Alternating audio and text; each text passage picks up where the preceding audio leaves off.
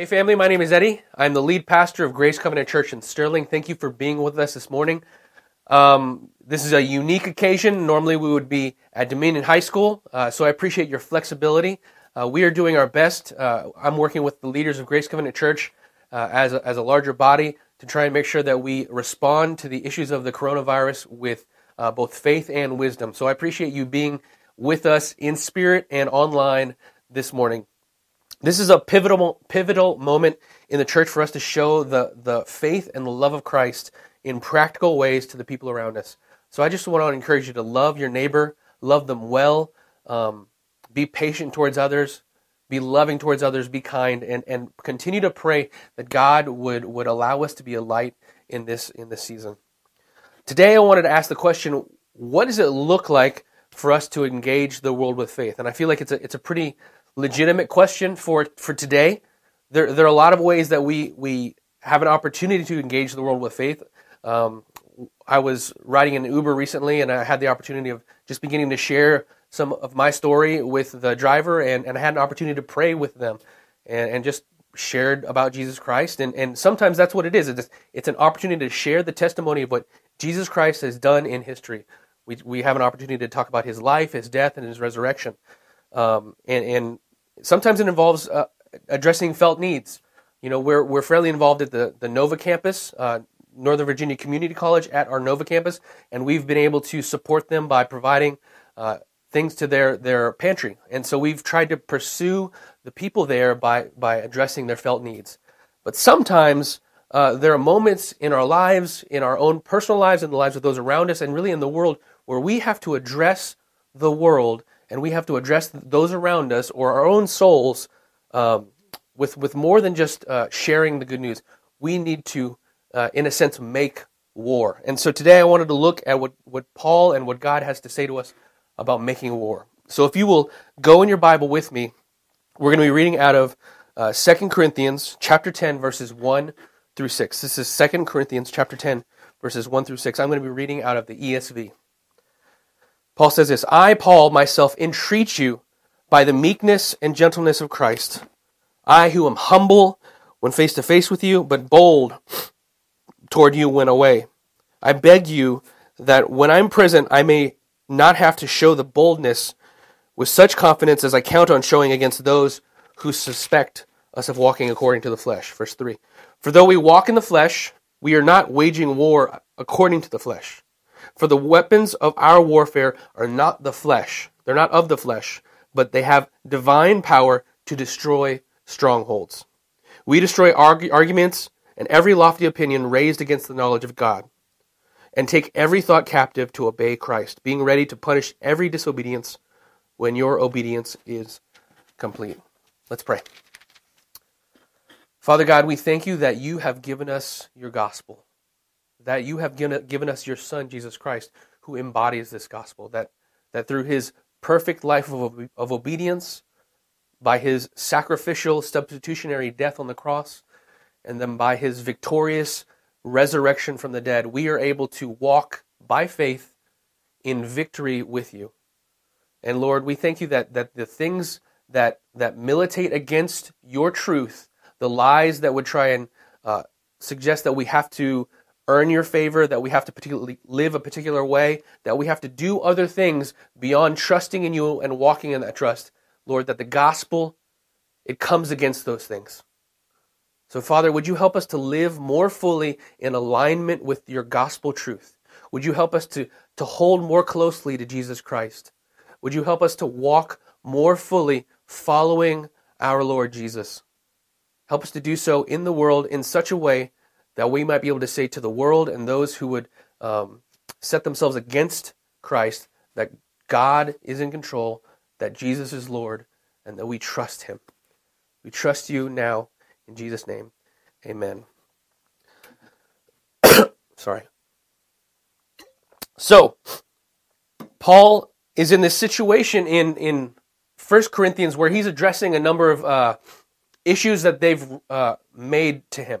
Uh, there was actually a letter that came before this one um, where where Paul was interacting, and, and there were some bad things happening in, in Corinth that he was having to address, and he has heard some things that they have said he's heard that there are there's this group of people he, he refers to as the, the super apostles, and he's being somewhat facetious or sarcastic about it, who are really endangering the Corinthians of believing uh, a, an alternative gospel message. There are those who are calling into question his own ministry. And so in chapter 10, we see Paul begin to defend his ministry against people who would try and attack his ministry. And it's not just about Paul's ministry because the reality is Paul is he is his ministry is tied directly to the gospel that he received. And so Paul is not just defending, well, I am an apostle and, and you need to follow me, but he's he's defending the fact that God has given him a gospel message that he has been a witness to and, and um, given testimony to.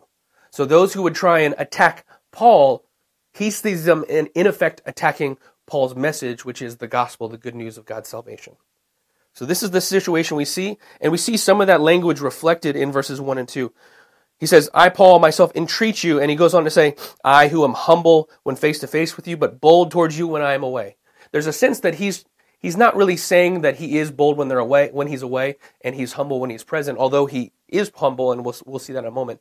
He is humble when he's present, but he's he's pointing to the fact that some people have been saying some things about him and his ministry. That, oh, Paul, you know, he, he's a big talker, but when he's with us, he's he's quiet and he's weak and he's meek and he's he's not very impressive. And, and he writes these letters, but but the reality he he isn't he isn't impressive. He doesn't speak with great rhetoric. He doesn't speak with uh, g- great persuasiveness. And so they're calling into question his ministry. And so he says, I beg you that when I'm present, I don't have to show you the kind of boldness uh, that I'm going to have to show these other guys. He, he's really kind of uh, saying I'm going to have to I'm going to have to express some seriousness towards these people who are they're not just being mean. It's not just about uh, calling Paul a bad guy. It's about calling into question the the only good news that Paul has about about God's salvation. The only way to salvation through Jesus Christ. And so he sees this as a gospel attack and something that he will have to be bold about towards his opponents and he's he's begging the Corinthians, please hear me with meekness, with gentleness. Don't make me have to speak to you in the same way that I'll have to speak to them. See, Paul's ministry was actually characterized by, by meekness, and, and he expresses it in 1 Corinthians when he says this. It's in 1 Corinthians chapter 2, verses 1 through 6. And I, when I came to you, brothers, did not, uh, did not come proclaiming to you the testimony of God with, with lofty speech or with wisdom. There was this sense that, that uh, presenting messages um, the truthfulness of the message was dependent upon the, the way that it was communicated. If you communicated well, then, then it was to be believed, or it, it, was, it, was, it carried more persuasive power than, than maybe the way that Paul had presented itself. Uh, and so Paul is saying, you know what, when I came to you, I did not come proclaiming to you with lofty speech or wisdom, for I decided to know nothing among you except Jesus Christ and Him crucified. So he says, my, my um, testimony to you, my ministry to you was really to know Jesus, to speak Jesus, to explain Jesus to you, uh, to, to show the love of Jesus to you. Not to show how awesome I am, not to show how excellently I can speak, not to show how, how, how much cares, charisma that I can, I can move in, but to really show that Jesus is Lord. Jesus is valuable. Jesus is the one. And he says, I was with you in weakness and in fear, with much trembling, and my speech and my message were not with plausible words of wisdom, but in a demonstration of the Spirit and of power, so that your faith might not rest in the wisdom of men, but in the power of God. And so you see almost immediately in, really First Corinthians that Paul is already having to push against this current of if it's shiny, if it's new, if it if it looks good, then it is good. And he's saying, no, no, no, the gospel is good because the content of the gospel is good. So he's he's saying uh, that he is not walking according to the flesh. The the people who were against him had said, um, "This guy, he's walking according to the flesh." Now, for the world, this idea of walking according to the flesh really looks like walking in your own strength. And there are those who who are walking well, and those who are walking poorly. And they, when they saw Paul, who was probably a man of, of short stature, he was he was not tall. Uh, it's likely that he, he was bent over because of the, the struggles that he had gone through uh, being beaten and bruised and hurt. Um, he, he was not a handsome guy. And, and, and even in your in the language, you can hear that he was not necessarily the happiest guy or the most pleasant guy. And so they clearly were saying that according to our standard of, of what it looks like, you're, you, Paul, are walking according to the flesh. And he says, no, no, no, you guys have it backwards. Um, I am not working according to the flesh. He's focusing on the gospel and working according to the Spirit. And he even says in verse 1, I, I, I'm, I'm entreating you, I'm begging you with the meekness and the gentleness of Christ. And now, how many of you know that Jesus was a man who walked in meekness and gentleness? Now, if you go out and go out into the world and, and uh, if you go on the internet and Google greatness, what you probably won't see is Mother Teresa. Now, maybe you will, but most likely, you, maybe you'll see a UFC fighter or you'll see a football team or just expressions of strength and power. But for God, this idea of, of strength and power was, was encapsulated in the idea of meekness, the idea of, of gentleness. You know, Jesus was a powerful man, really the Son of God and, and divine, but he was a man under control, in power, power under control. And we see this, and that's described as meekness. Um, John gives us this picture, really a, a paramount picture of, of Jesus' meekness in, in John 13. Now, the situation is that he is about to be betrayed. They're at uh, the Last Supper, and and he's speaking to the disciples. He knows that he's about to be betrayed. And and if I knew that I was about to be betrayed and, and I was around my, my fellow disciples and, and there was my enemy right here, I think for me strength would look like destroying my enemy. But what does what does Jesus do? It says in John chapter 13 verses 1 and following. Now before the feast of the Passover when Jesus knew that his hour had come to depart out of this world to the Father, having loved his own the disciples who were in the world, he loved them to the end. During supper, when the devil had already put it into the heart of Judas Iscariot, Simon's son, uh, to betray him, Jesus, knowing that the Father had given all things into his hands and that he had come from God and was going back to God, right? Jesus was not he was not confused. He was not insecure. He this wasn't an, an expression of of defeat. He knew who he was. He rose from supper and he laid aside his outer garments and taking a towel, he tied it around his waist. Then he poured water into the basin and began to wash the disciples' feet and to wipe them with the towel that was wrapped around him. Now, this, this act was an act for the lowest of low. Uh, so much so that there was, there was literature that said uh, a Jewish servant shouldn't do this. Get a servant, get a foreign servant to this to do this because uh, washing people's feet was the dirtiest of deeds. And it says, um, he came to Simon Peter, who said to him, Lord, do you wash my feet? And Jesus answered him, What am I what I am doing you do not understand now, but afterwards you will understand. Um, and he goes on and, and he says in verse 12, when he had washed their feet, he put on his outer garments and resumed his place. And he said to them, Do you understand what I have done to you? You call me teacher and Lord, and you are right, for so I am. If I then, your Lord and teacher, have washed your feet, you also ought to wash one another's feet. For I have given you an example that you should also do just as I've done to you. So Paul keys in on that example, that example of meekness. There was no question in that moment of who was in charge. None of the disciples were thinking, mm, maybe Jesus isn't in charge. There was no question of, of his authority and his power in that moment. Jesus was in charge, but he was expressing his power his strength through the context of meekness. And so Paul says in verse 1 I myself entreat you by the meekness and gentleness of Christ. Now, the question is, family, when you enter into conflict, how do you enter in? Do you jump in with guns blazing? You know, when you when you have a, an argument with a coworker, is your first inclination to, to get the argument right, to, to show them where they're wrong and, and to kind of put their nose in it? Or is your, or is your first inclination to, to beg and to entreat out of meekness and gentleness, to control your strength in such a way that Christ might be glorified? This is the kind of strength under control that God calls us to. When we're faced with conflict, we must go about that conflict in a Christ like meekness. Now, that doesn't mean that we don't engage. And, and we really do see that, that Paul is happy to engage his opponents. We, we go on to see in verses 3 through 6, he says, Though we walk in the flesh, we are not waging war according to the flesh. Now, that implies that he understands that they are waging war. And family, we are waging war. Now, we're not waging war against people.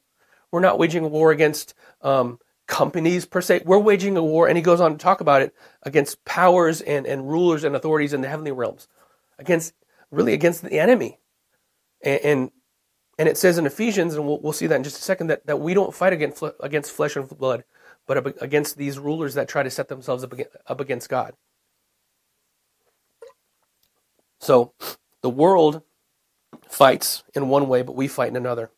He says in verse 3 Though we walk in the flesh, we are not waging war according to the flesh. The world wages war according to the flesh. The world says, I'm going to be the best, I'm going to be the smartest, I'm going to be the cleanest, I'm going to be the most charismatic, and I'm going to destroy my opponents.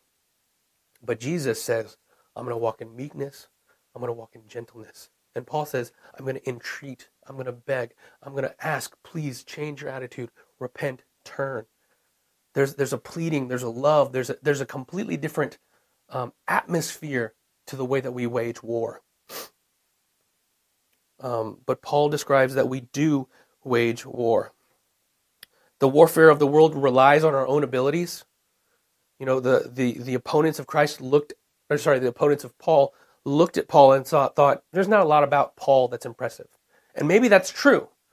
But for Paul, that was the point. It wasn't Paul that Paul was trying to promote. It was Jesus that Paul was trying to promote. That's why he says, when I came to you, I didn't come and try to put myself on a, on a pedestal. I tried to know nothing but Christ and him crucified. I only wanted to know Christ. Family, when people look at you, do they see how awesome you are or do they see how awesome Christ is? He only wanted people to see Christ.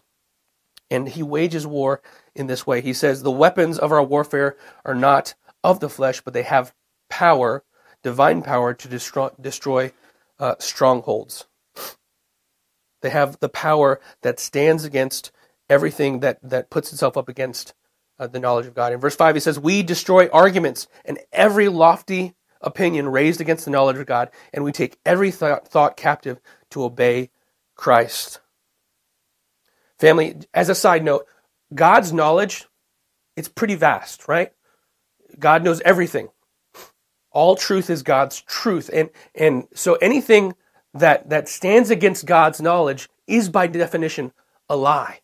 So when he's talking about these strongholds that we, we stand against, the, it's really these beliefs and these, these um, lies or these um, misrepresentations of reality that we fight against. Any statement or belief that does not align with God's knowledge, um, in, as revealed in Scripture, is a lie, and it's it's a stronghold against which against which we stand.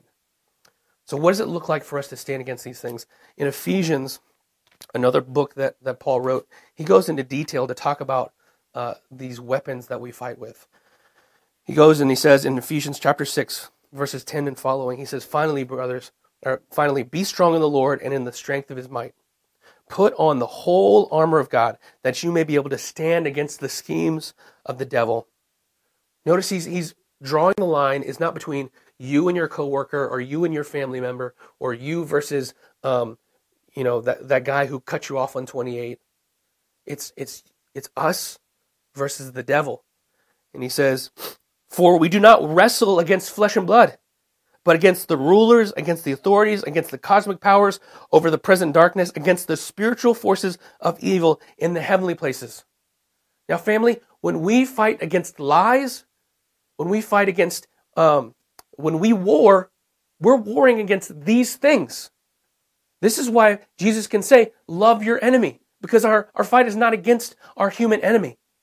Our fight is against these, these powers that have really set themselves not just up against us, but up against God Himself.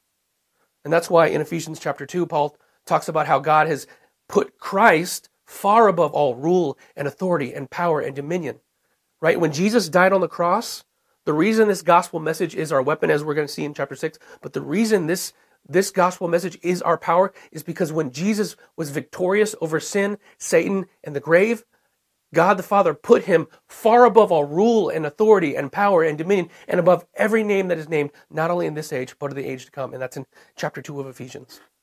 So in chapter 6, he says, This is how we are to wage war Take up the whole armor of God, it says in verse 13, that you may be able to withstand the evil day, and having done so, to stand firm. Stand, therefore, having fastened on the belt of truth, and put on the breastplate of righteousness, and as shoes for your feet, having put on the readiness given by the gospel of peace. In all circumstances, take up the shield of faith, with which you can extinguish all the flaming darts of the evil one, and take the helmet of salvation and the sword of the Spirit, which is the word of God. Now, family, this may, when you read out this list, it may sound like very disparate things that we're putting together, but these are all aspects of the gospel, right? The truth is what binds us to what God has done in history, right? The gospel is gospel truth, and we're believing that gospel truth. The breastplate of righteousness is given to us as a result of Christ's righteousness. Really, it's Christ's breastplate of righteousness. We stand and we wear the righteousness of Christ right? The helmet of our salvation, very clearly, it's the salvation that's received as a result of faith in the gospel. The shield of faith, it protects us from these lies because we understand and we believe and we stand in the truth. And the sword of the Spirit is the word of God, and we could believe that in, in general terms, it's, it's really God's word as revealed in all of Scripture. But all of Scripture is also pointing towards this idea of this gospel message. And so when we stand in faith, when we stand against these rulers, authorities, powers, dominions, when we war well, what we're doing is we're holding tightly to the gospel.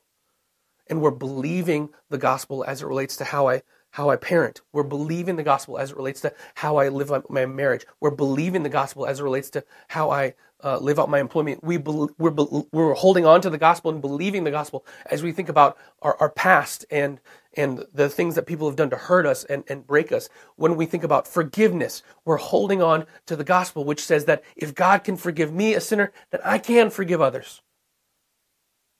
We're, we're believing the gospel when we're assaulted with a sense of anger over injustice that says, you know, we need uh, vengeance now. It, it, the gospel says, vengeance is mine, says the Lord, and we see a God who is both merciful and also just, a God that we can trust to, avenge. Ephesians 6 gives us a, a, us a picture of the, the war that we're to wage and the means by which we're to do so with the, the gospel message. So Paul is speaking to his opponents, and he's saying, guys, the weapons of our warfare are not of the flesh, but they've got divine power to destroy strongholds. And in fact, in Romans chapter 1, really the, the thesis of the whole letter of Romans, he says in chapter 1, he says, I'm not ashamed of the gospel because it is the power of God for salvation. He says, I am not ashamed of the gospel. I'm not ashamed of this good news about the life, death, and resurrection of Jesus Christ for my sins in my place, because that truth, believed and received, is the power of God for salvation. The enemies of Paul had begun to erect some lies these towers of lies to try and ensnare the, the Corinthian church. And we may not know exactly the nature of these lies, but we do see from Paul's letters that, that they were trying to present an alternative gospel.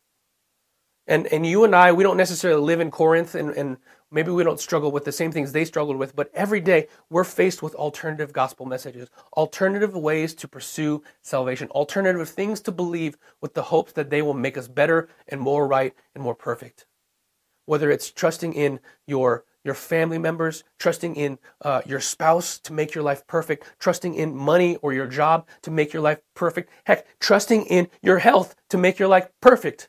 I mean, we are being confronted with some real challenges in, in this time. And at the same time, we're given the opportunity to look to the gospel and remember no, no, no, these are all alternatives. And, and an alternative to the gospel is really an anti gospel. And he says, no, we have divine power to destroy strongholds. We destroy arguments, every lofty opinion that's raised against the knowledge of God. So, family, what, what strongholds have been built up in your life? What lies have you believed that go counter to the freedom and the salvation that are presented in the gospel? And, and some of you, I, I think right now, there are things that are coming to mind. You know, maybe things that your, your parents said when you were a child, things that a coach said, or, or something that a spouse has said to you, or things that you saw on the on the internet, or or things that you've you've read about, or, or things that you've pursued. And these are things that you've you've latched onto, and maybe you wouldn't call it a gospel, but functionally you're pursuing that thing to save you, to give you life, to give you wholeness, to give you health. These things are strongholds, and they're things that we have to take the gospel to and say, you know what? I can't trust in this. I can't trust this to save me. I have to trust the one who can actually save me. And this is not a bad thing. This is a good thing. Because all of these things, many of them can be good. It's it's a wonderful thing to be married. It's a wonderful thing to have family and have children and have a, you know a, a job that provides for our needs. But when these good things become ultimate things, they, they become out of order and they, they really have the potential to destroy our lives. But if we're able to humble these things before God and put God in the right place as the Lord of our life, put the gospel in the right place as the foundation of our life, to really war against these strongholds and not allow these lies to become strongholds in our life. When we can do that, we can walk in freedom. Because, uh, again, Paul says a lot of things in the New Testament, and he says, you know, it's for freedom's sake that we've been made free. God wants us to be free of these strongholds, but, but it only happens as we hold on and believe what he has said and done in the gospel. So, what have you believed that you need to repent of? What have you believed that you need to repent of? You know, have you said, I can never forgive so and so because, you know, of what they did to me? I can never get beyond this thing because of what God uh, ha- has allowed to happen in my life. I can never let go of this one thing because of, of what it, it, it means to my family and my life. What are those things that are that are holding you back? And I would say, apply the gospel. Don't believe the lie. Trust in God. Family, um, as as we close, to be a Christian is to believe the gospel. I'll say it again. To be, to be a Christian is to believe the gospel. We talked about this a few weeks back. That that Christianity is not complicated. You know, we're following Jesus. That's another way of believing the gospel. Is we're following Jesus. When we live this Christian life, we don't just start by following Jesus and moving on to bigger and better things. No, we carry Jesus with us. That's why we have the Holy Spirit. He indwells us because we need Him at all times. We don't leave the gospel message and move on to bigger and better things. We go deeper into the gospel and find out how Jesus' life and his death and his resurrection has application for how I parent, for how I forgive, for how I love, for how I spend my money, for how I respond in a crisis. The gospel speaks to all of these things because it demands us to trust him in all of these all of these things. So, to, to close, what things in your life draw you away from believing that God loves you and He's shown His life, His love through the resurrection of Jesus Christ? What things in your life draw you away from treasuring God? What beliefs or statements call into question a full fledged faith in the God of the gospel? These are the things that you need to today take up the sword of the Spirit against, stand in faith, and believe the gospel for your life and in order to, to break these things down. Family, I love you. God is good. God is great. We can trust Him. He is with us, and His gospel will carry us to the end. Let's pray. Father God, I thank you that you do love us, that you've given us your gospel message to, to encourage, to transform, to shape, to save us. I thank you that you've not left us without direction, without encouragement in your word. We thank you, Lord, for Paul, who really he presented a way of living that allows us to walk not according to the flesh, but walk according to the Spirit. Walk in the truth of the gospel. And God, I pray that right now, each and every person who's listening would be able to apply the truth of the gospel to their lives, that these functional saviors would be revealed to them, and that we'd be able to repent, turn away from those things, and turn to Jesus Christ. And family, if, if you're feeling a sense of need to respond to this message, if you feel like, you know, I, I really do want to trust in Jesus, I, I really do want to respond to what he's doing, just pray this with me. God, I, I want to turn away from these other things that I've trusted in. I want to turn away from everything that I know to be sin or disobedience towards God, and I want to turn to you and trust in you, Jesus Christ, to be my Lord, the one who is uh, master of my life, and Savior, the one who um, has saved me.